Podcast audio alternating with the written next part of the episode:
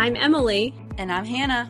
We are best friends and dietitians. We have a goal of challenging nutrition misinformation and fitness trends with an evidence based approach. Each episode, we will dish up our thoughts about the latest facts on a popular health related topic.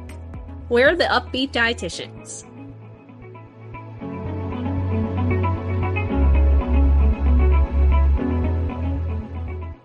In this episode, we are joined by Jessica Isaacs, an elite athlete sports dietitian at UCLA who helps athletes fuel to win. She uses evidence based, customized nutrition recommendations to optimize performance and recovery, reduce injury risk, and achieve body composition and health goals. Additionally, Jessica tackles diet culture and nutrition misinformation on Instagram and TikTok while running her own sports nutrition private practice. Jessica talks in this episode all about the performance plate method and how she uses it with her athletes. We hope you guys enjoyed this episode. Hello, everyone. Welcome back to another episode of the Up-Beet Dietitians podcast. Hello, everybody. Welcome back to the pod. Today, we are joined by a very special guest, Jessica Isaacs. Jessica, welcome to the podcast. Thanks so much for having me, ladies. So to start us off, tell us a little bit about, you know, your day in the life, what you do for work, how you got to be a dietitian, and also some of your hobbies, things you like to do when you're not working. Okay. Uh, so I am a second career dietitian. Right out of high school, I joined the Air Force. I was an aircraft mechanic, so absolutely nothing to do with nutrition. Uh, but I came into nutrition through kind of a life journey of my own, just struggling with an eating disorder uh, and just really following having falling heavily into diet culture. And just uh, through that journey of just um, my daughter, I had a daughter at a young age, and she was making comments about her own body. And I was really seeing that some of the stuff that I was dealing with in my own life though I thought it was, uh, you know, private and something that I had kept to myself well, that was clearly kind of spilling over into her own her life as well. And I knew that I needed to make a change. Um, so started on my road to recovery from my eating disorder, um, and then through it, just kind of awoken this passion for nutrition that I didn't know that I had. Um, so I saw both the healing power of nutrition, and then started to get into fitness and saw really what it could do for athletic performance as well. And I became fascinated with the idea of like taking nutrition and these like anti-diet culture messages and coupling that with athletes that are performing at the highest level and just wanting to um, help fuel them and help them understand nutrition and, and so I didn't know at the time what a dietitian was, uh, but I did some Googling and I found out that's what I needed to do if I wanted to work with athletes and be and work with nutrition was to become a dietitian, specifically a sports dietitian. Uh, so I went to school at Purdue, Purdue University, and while I was there, spent a couple years interning in sports and just getting to understand the role, making sure that it was the right fit for me. Uh, but it just made me want to do this work even more coming out of school and my dietetic internship, there really wasn't a role uh, that was available for me and someone entry level. Um, so I took a job in clinical nutrition, working in a hospital setting. But I really found that that was great foundational to learn a lot about medical nutrition therapy. I see athletes all the time with, you know, type 1 diabetes, with GI issues, with celiac disease, with, you know, other allergies. So having that good foundational uh, medical nutrition therapy background was really helpful. I'm even doing more performance-based work. Um, and so my first job in sports nutrition, uh, I just kind of some connections worked out, and a lot of the work that I was doing to kind of keep one foot in the door in sports nutrition worked out for me. And I got a call for a job at Mamba Sports Academy, which was the late Kobe Bryant's training facility in California. Um, and so went to work there as their sports dietitian. It was really fantastic to get to see all sorts of different athletes at different levels from youth to professional level. I got to do some really cool things with like helping out athletes that were trying to get into the NBA and athletes that were trying to get into the NFL. I work with some Olympic athletes and I also work with some young athletes just really getting started in their sport. Uh, and that became really fun of just especially seeing those like athletes that were just entering sport or were still at that high school or collegiate level, which really is kind of like my bread and butter today uh, because they still need to learn so much about nutrition. There's so much they don't know. Uh, and so uh, COVID hit, Kobe had passed away, the academy kind of took a hit, and I was let go. And during COVID, early COVID was kind of scrambling of like, what do I do now? Uh, and so I started a private practice where I kind of had a private practice all along, but I pumped more time into that and really started spending a lot more time on social media, um, really expanding, kind of trying to expand my reach and trying to reach that athlete audience. I found out that a lot of them are on TikTok. And so I thought at the time, I had, my daughter's now 14. I thought TikTok was just like a booty shaking app, and it still very much is a booty shaking app. But yeah. it became like a pretty cool way to reach like younger people and share some nutrition messages um, in an educational and engaging way. Uh, and and so you know they're already on there seeing nutrition messages, so but a lot of them are like not good nutrition messages. So I wanted to kind of break up the noise and, and be a voice of like you know anti diet culture and more performance based um, nutrition. And so through all this, you know, things kind of grew for me. Uh, and then I got a call at UCLA, where I am now, as their basketball dietitian. So I work with the men's and the women's basketball team. I'm here all day, every day, like literally all day, every day sometimes, uh, but supporting the teams. And it's a really cool role where I only work with like 30 athletes and just have small rosters, but I can really individualize everything that I do with them. I spend a lot of face time with them, educating them on nutrition, helping fuel them before and after practices and games. Um, I can help that. I do team talks all the time with the teams and try to educate them, not just on their needs now, but, you know, on their needs for the rest of their lives. So whether they're moving on to the professional level or whether they're moving on to just be regular humans. I really want them to walk away understanding nutrition and, and the whys behind everything. Um, so it's been a pretty cool role here. Uh, really food service heavy role. I've also got a team of interns that that help me with things. Um, I do some education work with interns as well, just kind of preparing the next um, the next group of sports dietitians as much as I can. Um, still do a lot of like content work and and that sort of thing on social media and it's been a lot of fun to um, meet other sports dietitians and other dietitians but then also athletes and, and, and feel like i'm making an impact there and then i have my private practice on the side so busy day a lot every day is kind of a busy day every day looks a little bit different uh, hobbies wise, outside of work, I don't have a ton of time most days. I'll be honest, like it's a, a lot of time, a lot of sacrifice working, doing this kind of work. Um, but uh, hiking, I love hiking, spending time outdoors, camping when I can, um, thrifting. I love to go thrift shopping. You can catch me there anytime I have a time, day off shopping. Um, I've got my daughter back at home. She doesn't like to spend much time with me, but every now and then she'll she'll let me like go get our nails done together or something. We did that the other day. Uh, and then I've got a couple dogs too that um, I don't get to see enough of, but I love getting to come home to to my little family at home. That's my life. So awesome. Thank you for sharing all that. We have quite a few dietitians on and i always feel like everyone's journey to get like in their role they're in is so so different. So it's always just so crazy to me to always hear everyone gets where they are. Well as a sports dietitian we really want to hone in on that today. We kind of want to hear your thoughts on um, what's called the performance plate method and how you sort of use that with your athletes. Yeah. So a lot of times when people kind of start working with me, they're, you know, talking about like, you know, how many calories should I be eating or what should my macronutrients look like or can I get a meal plan sort of thing. And I really want to navigate us away from all of that. Um, I think with Inhuman that that could be kind of setting you up for some disordered eating or, or, or not really understanding like why you're doing these things. And so I want my athletes to understand based on their day, based on their training, based on their goals, how they should switch up their meals, um, and and then also be able to make free choices. You know, make choices that things to go on their plate that you know aren't necessarily following a plan, and it doesn't really like necessarily exclude any foods or or say one food is better than the other, but that all foods can fit onto their plate. We're just going to divide the portions up based on what their day looks like. Um, so there's three basically core plates. You know, think of like an eight inch, nine inch dinner plate, and we're kind of sectioning this off into different categories based on what our day looks like. So first starts off with kind of a low intensity. This might be an off day plate. This might be a day where, you know, maybe you're just going for like a short walk or a short jog, not really a super active day, maybe some yoga, um, light body weight training, or maybe this is just simply like no practice, just a recovery day our plate looks like this. So half of the plate is going to be color, which is fruits and vegetables. This is where we're getting a lot of our vitamins and minerals. Um, and so on these days off, it's a really great day to focus on repairing our body with these, these nutrients that we might not get a lot of during the week, especially when we're focusing on other categories. And then the other half of the plate divided up. So we have got a quarter of the plate of a carbohydrate and a quarter of the plate protein. Since we're not using as much energy on this day, this is a day when we're going to have the least amount of carbohydrates for energy just because we don't need as much fuel. Um, but I will say, with any of these days, I really stress to my athletes to listen to their bodies. If they're hungrier, if they want more food, if they want other things in their plate, like they can totally do that too. This is just kind of a baseline, a guideline template of where we're going to build off of. Um, and then the next day is going to be a more active day. So maybe a day when we're having practices, maybe practices of like an hour to two hours, um, a workout like strength training, maybe an hour strength training or something like that.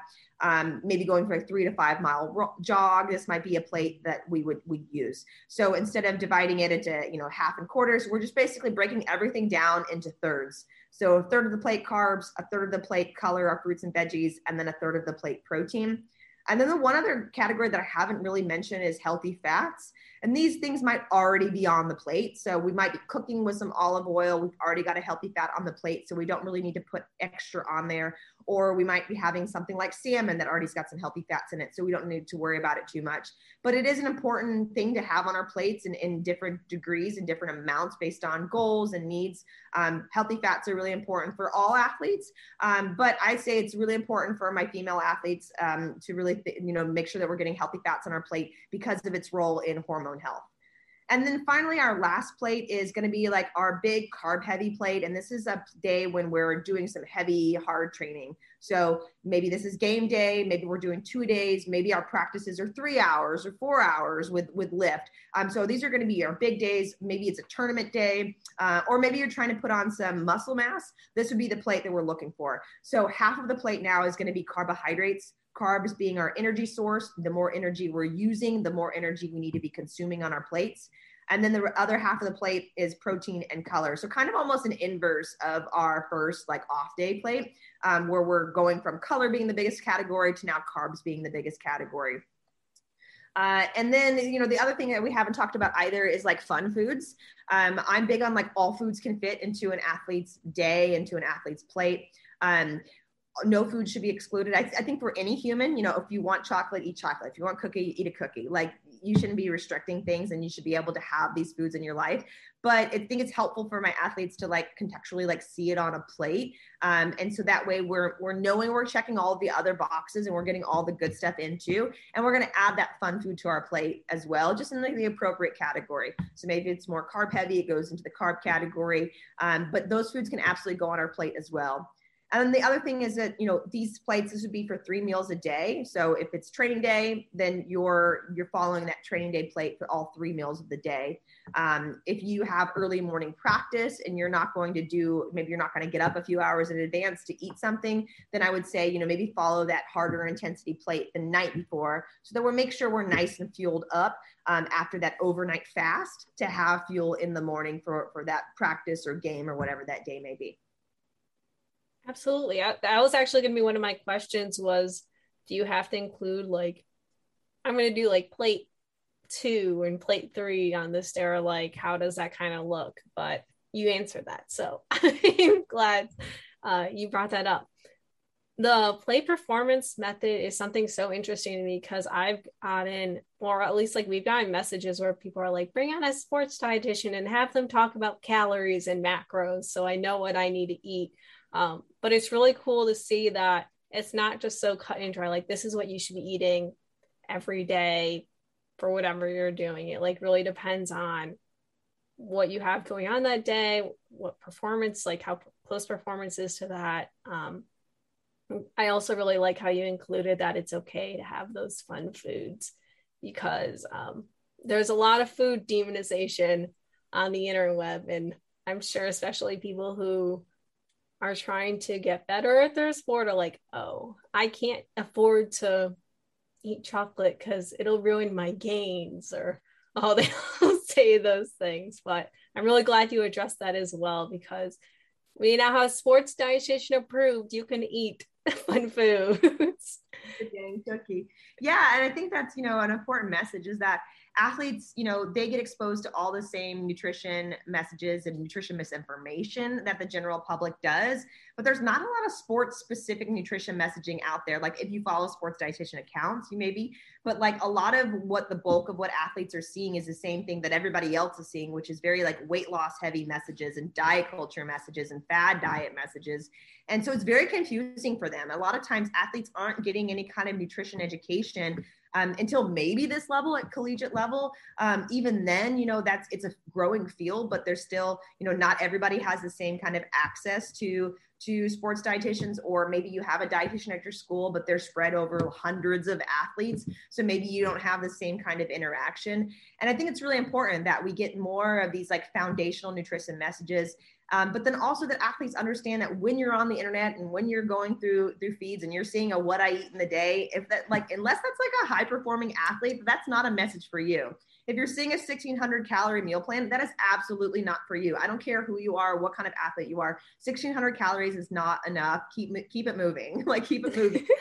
have a two in front of it at least. At least. um, but athletes don't know that right and and sometimes you know I, a lot of my athletes i would say most of my athletes when we start working together are, are under fueling and a lot of times it's not intentional. There certainly are some that have like some carb restriction, carb beer sort of thing. But a lot of times it's not that they're intentionally under fueling. It's just that they don't understand how much their body needs um, in order to, to perform at their best. And it, nutrition has to be a really conscious effort for them because they have such busy schedules, especially for student athletes. You've got school schedules, you've got training schedules, you've got other commitments, you've got a social life you want to put in there somewhere. And so you've got to find out where you're going to eat during the day. And when you've got these big chunks of your day already like taken away with activity, it's hard to fill in enough and get in enough. And unless you're like staying on top of that and aware of, first of all, what your body needs, it's easy to get behind. Um, and that, you know, not only just sets you up for not performing at your best, but that's also going to give you an increased risk of injury, which is certainly something people want to avoid, right? Absolutely. Yeah. yeah. I feel like that's so huge because like diet culture infiltrates like everybody's lives and it's obviously negative for everybody. But as an athlete, like trying to be the smallest version of yourself, eat as little as possible, like that's going to negatively impact your performance in huge ways, obviously. So I think that's a very important message you just said is we got to steer clear of those types of things. 100%. Yeah. And look for sports dietitian social media accounts because they are, they should be your go to people, um, especially with all the nutrition accounts on the internet. Like there are, there are sports dietitian accounts. You just might not have been aware of them till now. So now you don't have an excuse. Yes. Well, Jessica, speaking of, where can our listeners find you on social media? Yeah, so I'm pretty active on Instagram and TikTok. I'm at Jessica the Sports RD, RD for registered dietitian. Um, we've got a website as well, jessicathesportsrd.com. Uh, but I'd say Instagram and TikTok's where you're going to find all the fun stuff. And I would say Instagram, if you're on Instagram, go there. There's a lot more fun stuff that I can post on there that I can't post on TikTok. And as well as like, you know, I'll post a video on TikTok, but on Instagram, I can expand on that message a lot more in my caption. And so a lot of times, if you do see something that I posted on TikTok, if you go over to Instagram, you're going to get a lot more bigger picture uh, of what what the overall message and takeaway, as well as some some applications, some things that you could actually do and implement in your own life. Absolutely. And just make it easier for yourself and follow her on both. So you don't have to yeah. worry about that. Perfect. So, kind of getting now to the fun section, although this episode has been full of lots of fun. Um, but our controversial section is we like to have bonus questions where either we debate or just kind of talk about our food opinions, like people like sharing their opinions about things. So, today's question is are Kit Kats technically lasagna? And Jessica, we always let the guest go first. I love this question. It's so fun. I just did like a few different like food debates on my Instagram as well. And it was very hotly contested. Like I think there's two camps of people. People that are like black and white, yes or no, like this is something, and like you're a crazy person for even asking this question. or the other ones that are a little bit more open-minded to explore some different ideas. So I love this question. Um, I would say it really depends on like what the definition of lasagna is but like i see it as like a lasagna is this layered dish and a kit kat's layered as well so i could go with like a kit kat being chocolate lasagna Yeah, I think the definition's the big part. And I'm the one in that camp where I like to explore, think about all the parts, the exact wording, like what is the actual question asking? And so upon my Google search, I stumbled upon the definition of lasagna, which is like based on the noodle itself. Like lasagna is the noodle, not really the dish. Um, and it made me wonder like, is the dish actually a casserole? Like, I don't know. And so uh, my answer is that I don't know if the Kit Kat is lasagna because I don't think a Kit Kat is a noodle. Oh, okay. I don't know. No. I was gonna say I agree because I also view lasagna more as the layered component, and in my head I was like, lasagna is a social construct. it's what you make it. Um, but uh, Kit Kat is layered wafers and chocolate, so I like the chocolate lasagna or like chocolate casserole Yeah. interpretation, but if we're going to follow the standpoint of lasagna is a type of noodle, Kit Kats don't have noodles in it, to my knowledge. Um, Right. so, But like are wafers noodles? I don't know. I would think not You're right, because like I- isn't the definition of a noodle like it has to have like eggs and flour and like certain ingredients? I don't know if- Wafers have that. vegan noodles. True. Oh, Oh, my gosh. right, so wafer, wafers. so a Kit Kat is a vegan casserole. Okay. Casserole. But is it Yeah. vegan? I don't think the chocolate's vegan. Well, it's chocolate- partially. okay, yeah, we'll just say it's a chocolate casserole. I think that's good. Yeah, yeah. Okay, okay. Well, we've broke the internet today. Well, Jessica, thank you so much for joining us today. It was an absolute pleasure, and we'll definitely have to have you back on for all things sports nutrition related because I know everyone has so many questions about sports nutrition, and there's so much we can go into. But thank you, everyone, for joining us for today. Um, thanks for tuning in, and we hope you listen again next week for a fun and thrilling episode. All right. Thanks, guys. See you next week. All right, bye. Thank you so much for tuning in on this episode of the Up-Beet Dietitians with your hosts, Emily Krause and Hannah Thompson. We appreciate you all so much for continuing to support us. In order to support us and sustain the success of this podcast, please subscribe and leave a rating and review. If you'd like to provide us feedback for future episodes and guest stars, follow us on Instagram at the Up-Beet Dietitians. Lastly, you can show us support by providing a monthly donation using the link at the end of our bio. Once again, thank you so much for listening today and stay tuned next Wednesday for a new episode. Until then, we hope you have a wonderful rest of your week.